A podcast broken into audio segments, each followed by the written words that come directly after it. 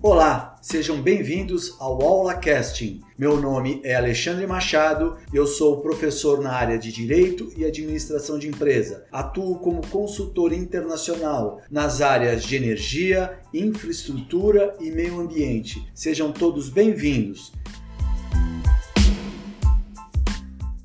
Este episódio será dividido em duas partes. Na primeira, conversaremos sobre lay time, ou seja, o tempo de estadia no porto, observando seu início, as interrupções, o cálculo de duração da estadia e o cálculo para encontrar a demurrage ou dispatch. Da mesma forma, serão apresentados os principais documentos desse processo, como o contrato de afretamento por peso, o COA, que nós já vimos, o aviso de prontidão NOR, a, o Fixture Recap, o documento pro forma da carta partida, o relatório de fatos ocorridos durante as operações, o SOF, além das principais siglas e terminologias utilizadas nesses contratos. Já na segunda parte, analisaremos alguns casos práticos de cálculo de lay time com aplicação ao final de um exercício hipotético. Vamos lá. O que vem a ser lay time? Bom, lay time ou o tempo de estadia que essa embarcação, esse navio vai permanecer no porto, é uma das condições que vai constar da charter party, lá da carta partida, que estabeleceu um contrato de afretamento, por exemplo, de COAM, por tonelagem, cujo objeto é expressar aí o período de tempo acordado entre as partes para a realização de uma determinada operação de carga e descarga, muito, muito utilizado no granel, por exemplo. Em sentido amplo, significa todo o tempo em que o navio está no porto e este período é o tempo convencionado para o navio ficar disponível para atender a esta operação. O Código Comercial Brasileiro fala da carta partida, como a gente já viu também, no artigo artigo 566, onde ele define instrumento escrito que prova o fretamento total de qualquer embarcação para uma ou mais viagens, quer seja a carga, colheita ou prancha. E para que isso possa se formalizar, se construir, eu preciso de quatro pontos principais que devem ser observados na elaboração e apreciação desse lay time. Eu tenho que considerar o início, eu tenho que considerar as interrupções dessa operação, o cálculo da duração desta estadia, o cálculo prévio e o que vai ocorrer após, o, a operação propriamente dita, e o cálculo para encontrar a demurrage ou dispatch. O que então, professor, o que, que vem a ser demurrage e o que, que vem a ser dispatch? Eu tenho que levar em conta que eu devo ter um resultado para o tempo que eu acordei para a operação dessa carga descarga. Combinei com você que vai durar quatro dias, quatro dias, três dias, três dias. Se durar mais, compromete as operações é, de, dessa embarcação para outros serviços e vice-versa, atrasa a carga de, do cliente, por exemplo. Então vamos lá, o que, que vem a ser sobre estadia ou demurge neste caso? Isso é diferente de demurge container que a gente vai conversar mais para frente. Atraso, propriamente dito, ou seja, é uma multa que vai ser cobrada por ter avançado no tempo pactuado entre as partes, ou seja, vai cobrir os prejuízos do armador proprietário ou afretador, né, por essas paralisações, resultado de que não cumpriu a operação portuária com relação ao acordado para operar aquele navio. É devido este tempo ao fretador, arrendatário, exportador ou importador da carga. E a presteza, o dispatch, é a antecipação, é o inverso da demurge é um prêmio, é um bônus que eu dou para esse, para esse, para essa operação que vai ser pago pelo armador ao embarcador por utilizar um menor tempo nesta operação. É devido este tempo ao armador ou dono do navio ou do equipamento. Então vejam bem, lógico que a sobreestadia de Murge é muito maior quando comparado com o bônus, com o desconto que eu dou no dispatch, na presteza. Isso tem que ser observado no contrato anteriormente, ou seja, quando eu vou elaborar o contrato, eu tenho que ver quais são as limitações. Eu tenho determinados procedimentos na elaboração de um lay time, então eu preciso apreciar o COA, tratando-se de contrato de afretamento, as principais cláusulas relevantes desta operação devem ser observadas. Eu tenho que olhar o NOR,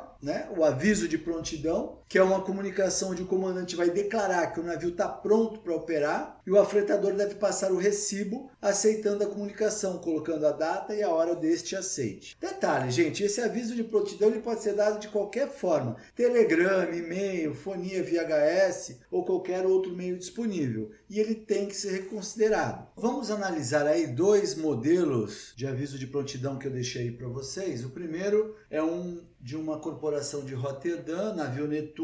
Caros senhores, o navio acima foi liberado pela alfândega está em prática gratuita até às 13 horas do dia 9 de setembro de 2019, neste porto, e está em, com todos os aspectos pronto para iniciar o carregamento e descarregamento de carga de acordo com os termos da carta partida, datada de 13 de julho de 2019, assinada em Amsterdã. Julian Carbonara, mestre. O aviso de prontidão acima foi citado às 13 horas de 9 de setembro de 2019, sendo aceito às 13 horas do dia dia 9 de setembro de 2019. O, a outra parte do aviso de prontidão na chegada, né, Galveston 10 de fevereiro de 2019, Gusa Estel Yokohama Shipping Broker Tóquio. Caros senhores, de acordo com todos os termos, condições e exceções da carta partida de 8 de dezembro de 2019 em Tóquio, o MV Netuno é licitado como pronto às 11 horas de 10 de fevereiro de 2019 em todos os aspectos para descarregar carga completa de manganês. Sinceramente, Júlia Carbonara, mestre. Isso é só um exemplo né, que eu criei rapidinho para vocês terem uma noção. Então, eu comunico a minha chegada, depois eu comunico a possibilidade de começar a minha operação. Tudo nos termos da carta partida, ou carta partida, ou charter part. Outro documento importante é o Fixture Recap, ou seja, é um documento pro forma da charter party, isto é, ele traz as informações relevantes sobre a operação do navio, acordadas entre os fretadores e armadores, e entre elas podem citar descrição do navio, nome do fretador, porto de carga e descarga, descrição da carga mencionando, se for carga perigosa, a classe da carga e o IMDG e o número desse IMDG, que é a caracterização da carga perigosa, fator de estiva da, desta carga, quantidade que vai operar, frete do navio, se é métricos né, por tonelada ou se não, o lay day e o lay cam, o período de início e o período é, fim da operação, condições de pagamento do frete, condições de operação em finais de semana, o lay time desta operação, o demurrage por dia pro rata que eu tenho que pagar, as comissões do broking ou do agente, o formulário adotado como exemplo se é GENCOM, se é BINCO, ou seja, qual é a padronização que foi dada para esse formulário. Tenho também o SOF, o Statement of the Factors. O que significa isso? São os relatórios de todos os fatos que vão ocorrer durante essa operação, detalhado com horários de início e fim de todas as ocorrências. Algumas observações importantes que devem ser lançadas no SOF: paralisações devido à meteorologia, por chuva, granizo, neve, paralisações técnicas que podem ser por tempo perdido na abertura da escotilha, reparo de guindaste ou esteira, falha elétrica no berço, paralisações operacionais como paradas de guindaste, esteira devido a ventos fortes, deslocamento de navio ao longo do cais para atender o carregamento ou descarregamento, parada para deslastro ou lastro para atender o carregamento ou descarregamento, falta de barcaça, de caminhão, ou seja, algum problema operacional. Outra, paralisações devido às marés,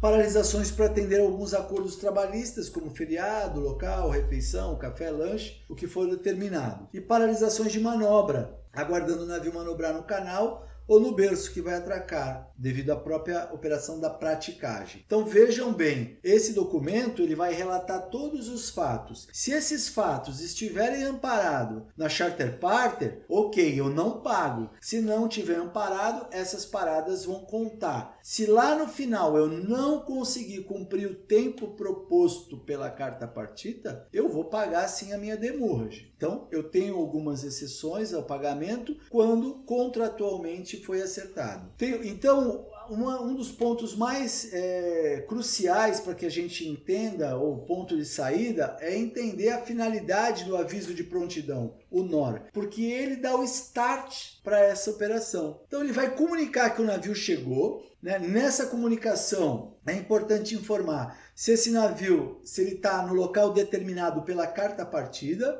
ou se está próximo dele chegando, né, ou que irá chegar com segurança. Tem que comunicar que o navio se encontra em condições de operar, né, a situação do, do navio está em cargo worthiness, né, isto é, ele está pronto, encontra-se em seus porões, compartimentos, aparelhos, movimentação, tudo em condição de operar. Ele deu pronto. E o ponto de partida para o início da contagem da estadia, o timing counting. A estadia será contada como, como disposto lá do contrato. A partir do momento que é comunicado, Cada tipo de contrato vai ter algumas especificações. Então, por exemplo, em uma determinada carta partida, eu coloco lá: a estadia começará a contar a uma hora depois do meio-dia, se o aviso de prontidão for dado no horário comercial, após as 12 horas da manhã. A estadia começará a contar 3 horas após o aviso de prontidão ter sido dado aos carregadores ou seus agentes do porto de carregamento. Tal aviso deve ser dado após a chegada, dentro ou fora do horário comercial. Então, notem que eu tenho sim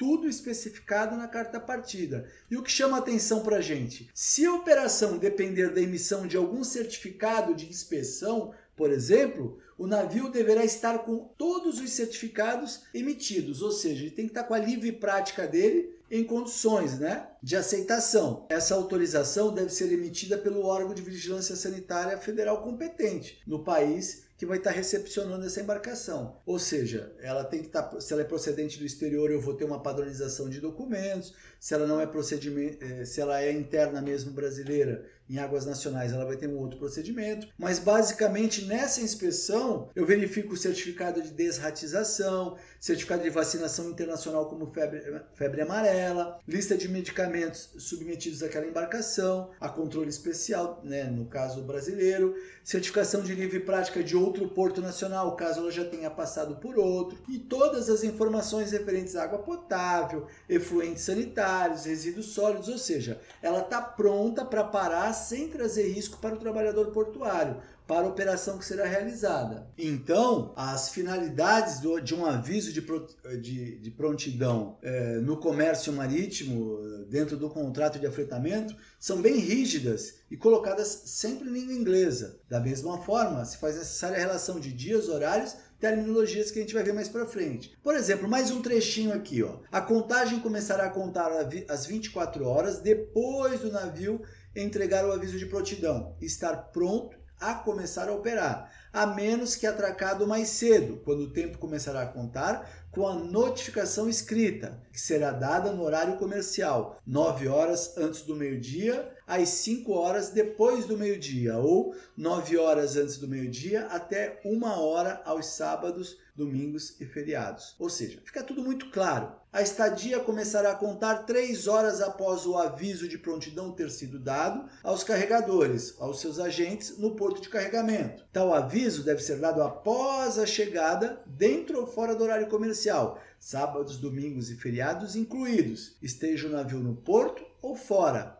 atracado ou não. Se após a atracação for descoberto que o navio não estava pronto em todos os aspectos, o tempo perdido a este estar pronto não contará. Por isso, gente, é muito importante o SOF, né, o documento que vai relatar os fatos ocorridos antes mesmo de iniciar a operação. Por que isso? Porque toda essa informação vai ser analisada para poder fazer servir de base para fazer o cálculo do lay time. Então no SOF vai estar tá lá, é, constar as informações como hora de chegada ao porto, hora que fundiou, hora que embarcou o prático, hora que suspendeu, hora da chegada no cais, local da amarração onde vai ser feita e o horário, horário da atracação, horário do desembarque do prático, horário da livre prática, hora que estava pronto para operar, hora da entrega de aviso de prontidão, hora de aceitação do aviso de prontidão, hora que começou a contagem de estadia segundo a carta partida, hora do início da operação, dias trabalhados, paralisações e seus motivos, ritmos de operação de acordo com a carta partida, dias e horas, motivos das paralisações, se for domingo, feriado, condições de tempo, greve, o que for, tem que constar desse documento, quantidades operadas por dia, total de carga operada, tempo de concedido para operação, data e hora de operação, todos os fatos que ocorrerem. Para aquela operação propriamente dita tem que estar registrado. E detalhe, gente, é obrigatório que o comandante assine o SOF. Caso contrário, poderá haver disputas futuras. Ou seja, pode acontecer de o comandante não concordar né, com algum dado, ele pode consignar um protesto. Deixa assinado ali sobre protesto, ou mesmo fazer uma emenda é, nos horários e dias Pode ocorrer ainda que o comandante desconheça os termos da carta partida. Logo, ele pode fazer uma, uma ressalva, né? Sujeito à aprovação do armador. Vale lembrar, né, pessoal, que toda operação ela também tem que ser lançada no logbook da embarcação, no diário de bordo. Então eu posso depois fazer alguns confrontos e tirar algumas dúvidas. Mas o importante, ou talvez o mais importante, é que o SOF ele seja assinado sempre sem nenhuma emenda ou rasura ou seja, tudo muito claro para ambas as partes. Eu posso ter uma recusa em aceitar o aviso de prontidão, o NOR? Essa é uma pergunta interessante. É possível o afretador, alegando que o navio não se encontra em condições para operar, por qualquer motivo. Neste caso, eu devo tomar as seguintes eh, providências, né? Por parte do comandante, ele vai emitir uma carta e protesto, lógico, e registrar no diário de bordo náutico, no logbook. Pela parte do afretador, ele vai requisitar um vistoriador independente para verificar e vistoriar o navio e apontar os motivos que impediram a aceitação daquele NOR. E vai confrontar e vai ver se isso é uma realidade mesmo. Ainda, né, gente? Todas essas terminologias, que são todas em inglês, elas surgiram como? A gente vai ver, eu deixei para vocês um banco de um glossário de várias terminologias e siglas para que vocês possam estar tá estudando e quando pegar um documento ter uma facilidade maior de fazer a interpretação. Mas essas definições e terminologias, elas foram definidas pelo mercado internacional de transporte marítimo. Então nós temos algumas agências, algumas associações é, às quais esses armadores proprietários ou os afretadores são ligadas, que é a BINCO, que já comentamos em sala, a Baltic, Baltic Exchanger, temos a CMI, que o Comitê Marítimo Internacional, e a FONASBA, né, Associação Nacional de Shipbrokers e Agente. Então, lá em 2013, buscando melhorar a interpretação e os significados, esclarecendo as palavras, expressões e terminologias aplicadas às cartas partidas, foi criado um grupo de trabalho dessas três associações principais, a BINCO, a CMI e a FONASBA. E aí foi emitida uma carta onde todos os resultados refletiram entendimento para poder estar tá aplicando no transporte marítimo internacional, gerando mais clareza e onde algumas frases tiveram seus significados mais esclarecidos. Então, se você entrar no site da BINCO, você tem todas essas definições. E o que é a BINCO? É a Associação de Transporte que vai fornecer aí uma ampla gama de serviços para facilitar essas operações comerciais, tanto no setor naval, armadores, operadores, como de agentes. O Comitê Marítimo Internacional já é uma organização não governamental sem fins lucrativos, que foi criada lá em 1897 em Antuérpia, com o objetivo de quê? De fazer com que todos os meios e atividades necessárias fossem aplicadas para unificar o direito marítimo em todos os seus aspectos. A Fonasba, basicamente, é uma organização de corretores, ou seja, de brokers, né, de, de navio, fundada lá em 1969, cuja missão é promover e proteger esses profissionais. Nós já vimos que esses contratos são milionários, então eu tenho que ter uma certa segurança jurídica para que fique bom para ambas as partes. Armador proprietário, para o afretador da embarcação propriamente dito, né, e para o broker que faz essa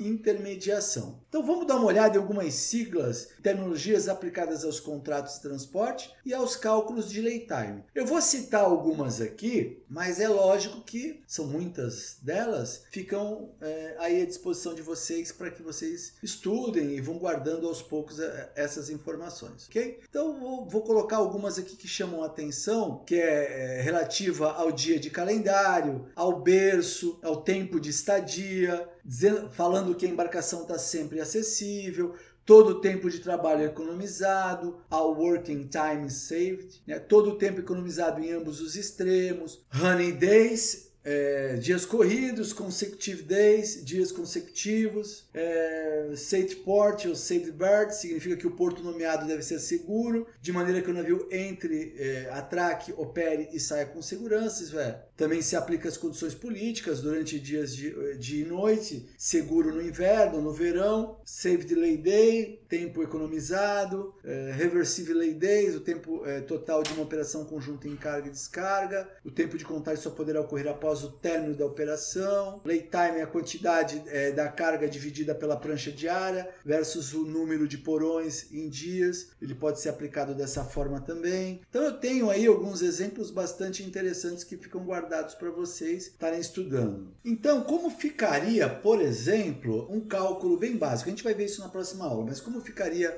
é bem básico. Um navio vai operar 100 mil toneladas, sendo fixados 5 mil por escotilha, considerando que 5 escotilhas, qual será a estadia? 5 mil vezes 5, eu tenho o que? A tonelada por dia. Vezes 5 escotilhas, 25 mil por dia. 100 mil dividido por 25, que é o total da carga, tonelada por dia, eu vou ter o quê? Para que eu faça o embarque atendendo a minha carta partida, quatro dias de lay time para realizar essa operação. Então, o que a gente chama de PHPD, Per Hatch Per Day, é muito importante o entendimento disso, que é o quê? É a quantidade de carga a ser embarcada dividida pelo resultado da multiplicação da prancha diária, multiplicada pelo número de porões que irá operar. Então, o contrato ele traz essas nuances para que eu tenha de forma clara como vai ser feito é, o, meu, o meu cálculo desse lay time. Bem, vamos ver então como é que ficaria aí a duração do lay time, do tempo permitido. Então, vou colocar alguns exemplos para que a gente entenda isso de uma melhor forma. Depois eu vou deixar um exercício para vocês estarem realizando. O tempo dado para a estadia consta na carta partida, já falamos isso, que podem vir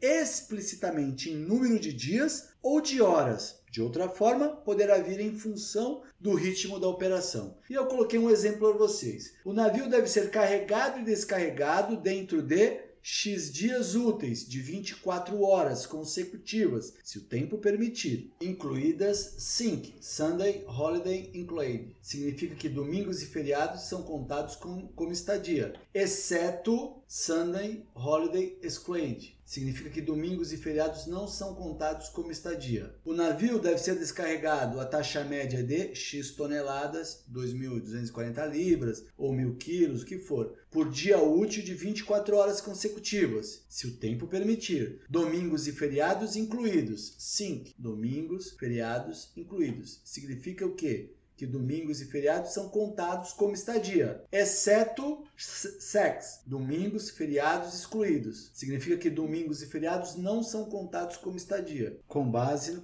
no conhecimento de embarque proposto. Um outro, um outro exercício, um outro modelo aí. A carga deverá ser trazida ao costado do navio, que o mesmo possa movimentar as mercadorias com o aparelhamento de bordo e carregá-lo totalmente em X dias corridos de trabalho. Um outro. O navio será carregado em turnos regulares com todos os outros do mesmo tipo, X. A estadia para o carregamento não será maior que 3 dias corridos de 24 horas o tempo permitido, sábados, domingos e feriados incluídos. O tempo perdido para trimar o navio enquanto o afretador espera as ordens do comandante, não contará como estadia. No caso do carregamento interrompido por motivos de responsabilidade do navio, o tempo perdido não constará como estadia. Está tudo muito bem detalhado. Isso pode ser observado, ou seja, não tem como falar que eu não sabia, só que eu tenho alguns intervenientes que podem estar acontecendo. Vamos ver mais um exercício prático agora aplicando. Um navio graneleiro com cinco escotilhas deverá ser carregado com 50 mil toneladas, num ritmo de 10 mil toneladas por dia de trabalho de 24 horas. Logo teremos 50 mil, 10 mil por dia. A estadia, a estadia concedida para esse navio será o quê? de cinco dias. Lembrando que o start é dado a partir da prenotice, né, quando o navio ainda é nomeado, é contado um tempo de pre-notice acordado contratualmente para que seja contado o início do lay time. Porém, se a nomeação chegar muito tempo antes da chegada do navio, do NOR, não teria lógica, lógico, começar o tempo de carregamento sem o navio. Nesses casos, quando o navio chega depois do pre-notice, o lay time começa a contar no período útil subsequente ao NOR. Então, o ponto de partida para a contagem da estadia vai ser o NOR, a data da entrega do aviso. Vai ser conhecida como Report Day, que é a data que deve ser registrada inclusive no logbook, no diário de bordo. E os lay days, o que, que são os lay days? É o período de tempo que o navio compromete-se a apresentar no ponto combinado entre as partes. No caso de chegar antes do período combinado, o cálculo do tempo do lay time não começará até que ele chegue o dia de início dos lay days. E se chegar depois, poderá ser cancelado. Neste caso, será um cancelamento de lay days. Então, um exemplo simplificado que a gente pode estar aplicando no lay time. O navio dá notícia de prontidão. Primeiro, NOR, segunda-feira, 6 do 9 às 10 horas. Nomeação 1 do 9 mais 7 dias. Então, o time vai começar a contar no dia 8 do 9 às 8 horas da manhã. Segundo, data, segunda-feira, 13 do 9, meio-dia e 30. O lay time começará no período útil subsequente ao NOR, ou seja, 14 do 9 às 8 horas da manhã. Algumas observações que devem ser é, observadas. A maior parte das disputas de lay time que vão parar na justiça é por quê? Por falha ou falta do conhecimento das cláusulas da charter part, da carta partida. Normalmente, uma das partes não conhece bem os detalhes e acaba errando é, ou no dimensionamento da equipe, né, da estivagem, ou o tipo de equipamento que seria utilizado para a carga, posso ter aí vários erros. Mas é muito, muito importante que o analista se prepare, ou seja, interprete o lay time com um tempo melhor, analise esse conhecimento, pois além de evitar a ida ao judiciário, que custa caro para ambas as partes, pode economizar né, muito dinheiro e ganhar ainda algum rendimento extra, se eu souber o que? Fazer uma boa aplicação dessas cláusulas corretamente ao meu favor, sempre com base no bom senso. Toda vez que eu libero o berço antes, que eu dou uma prompt da embarcação antes, eu ganho lá o dispatch. Pode até não ser muito, mas é sempre algo que vai agregar, esse desconto vai agregar no contrato final, né? na viagem, na aventura marítima de uma forma geral. Então esses pontos têm que ser observados. Como é que a gente melhora cada vez mais isso? Analisando, analisando carta partida, analisando, analisando carta partida, entendendo como essas operações funcionam e para um determinado agente marítimo ou mesmo para um armador proprietário, como ele costuma tratar essa questão do lay time dentro da perspectiva dele. Então, torna-se quase que repetitivo essas ações. Então fica muito mais fácil para o analista que está acompanhando a operação, fazendo as, as notificações necessárias no SOF, fica muito mais fácil para ele constatar e melhorar a qualidade da operação nesse, nesse caso aí, nesse terminal. Tudo bem? Bom, agora eu vou deixar alguns exercícios para a gente poder estar tá realizando. Qualquer dúvida que vocês tenham, vocês entram em contato, tá aí no, no final do nosso material didático, tem as minhas as referências onde vocês me encontram, pode entrar em contato, não tem problema algum. Eu vou deixar um quiz também e mais os exercícios, vou fazer a correção para poder dar o feedback para vocês depois. Tudo bem? Paz e bem a todos e se cuidem aí com o coronavírus. Música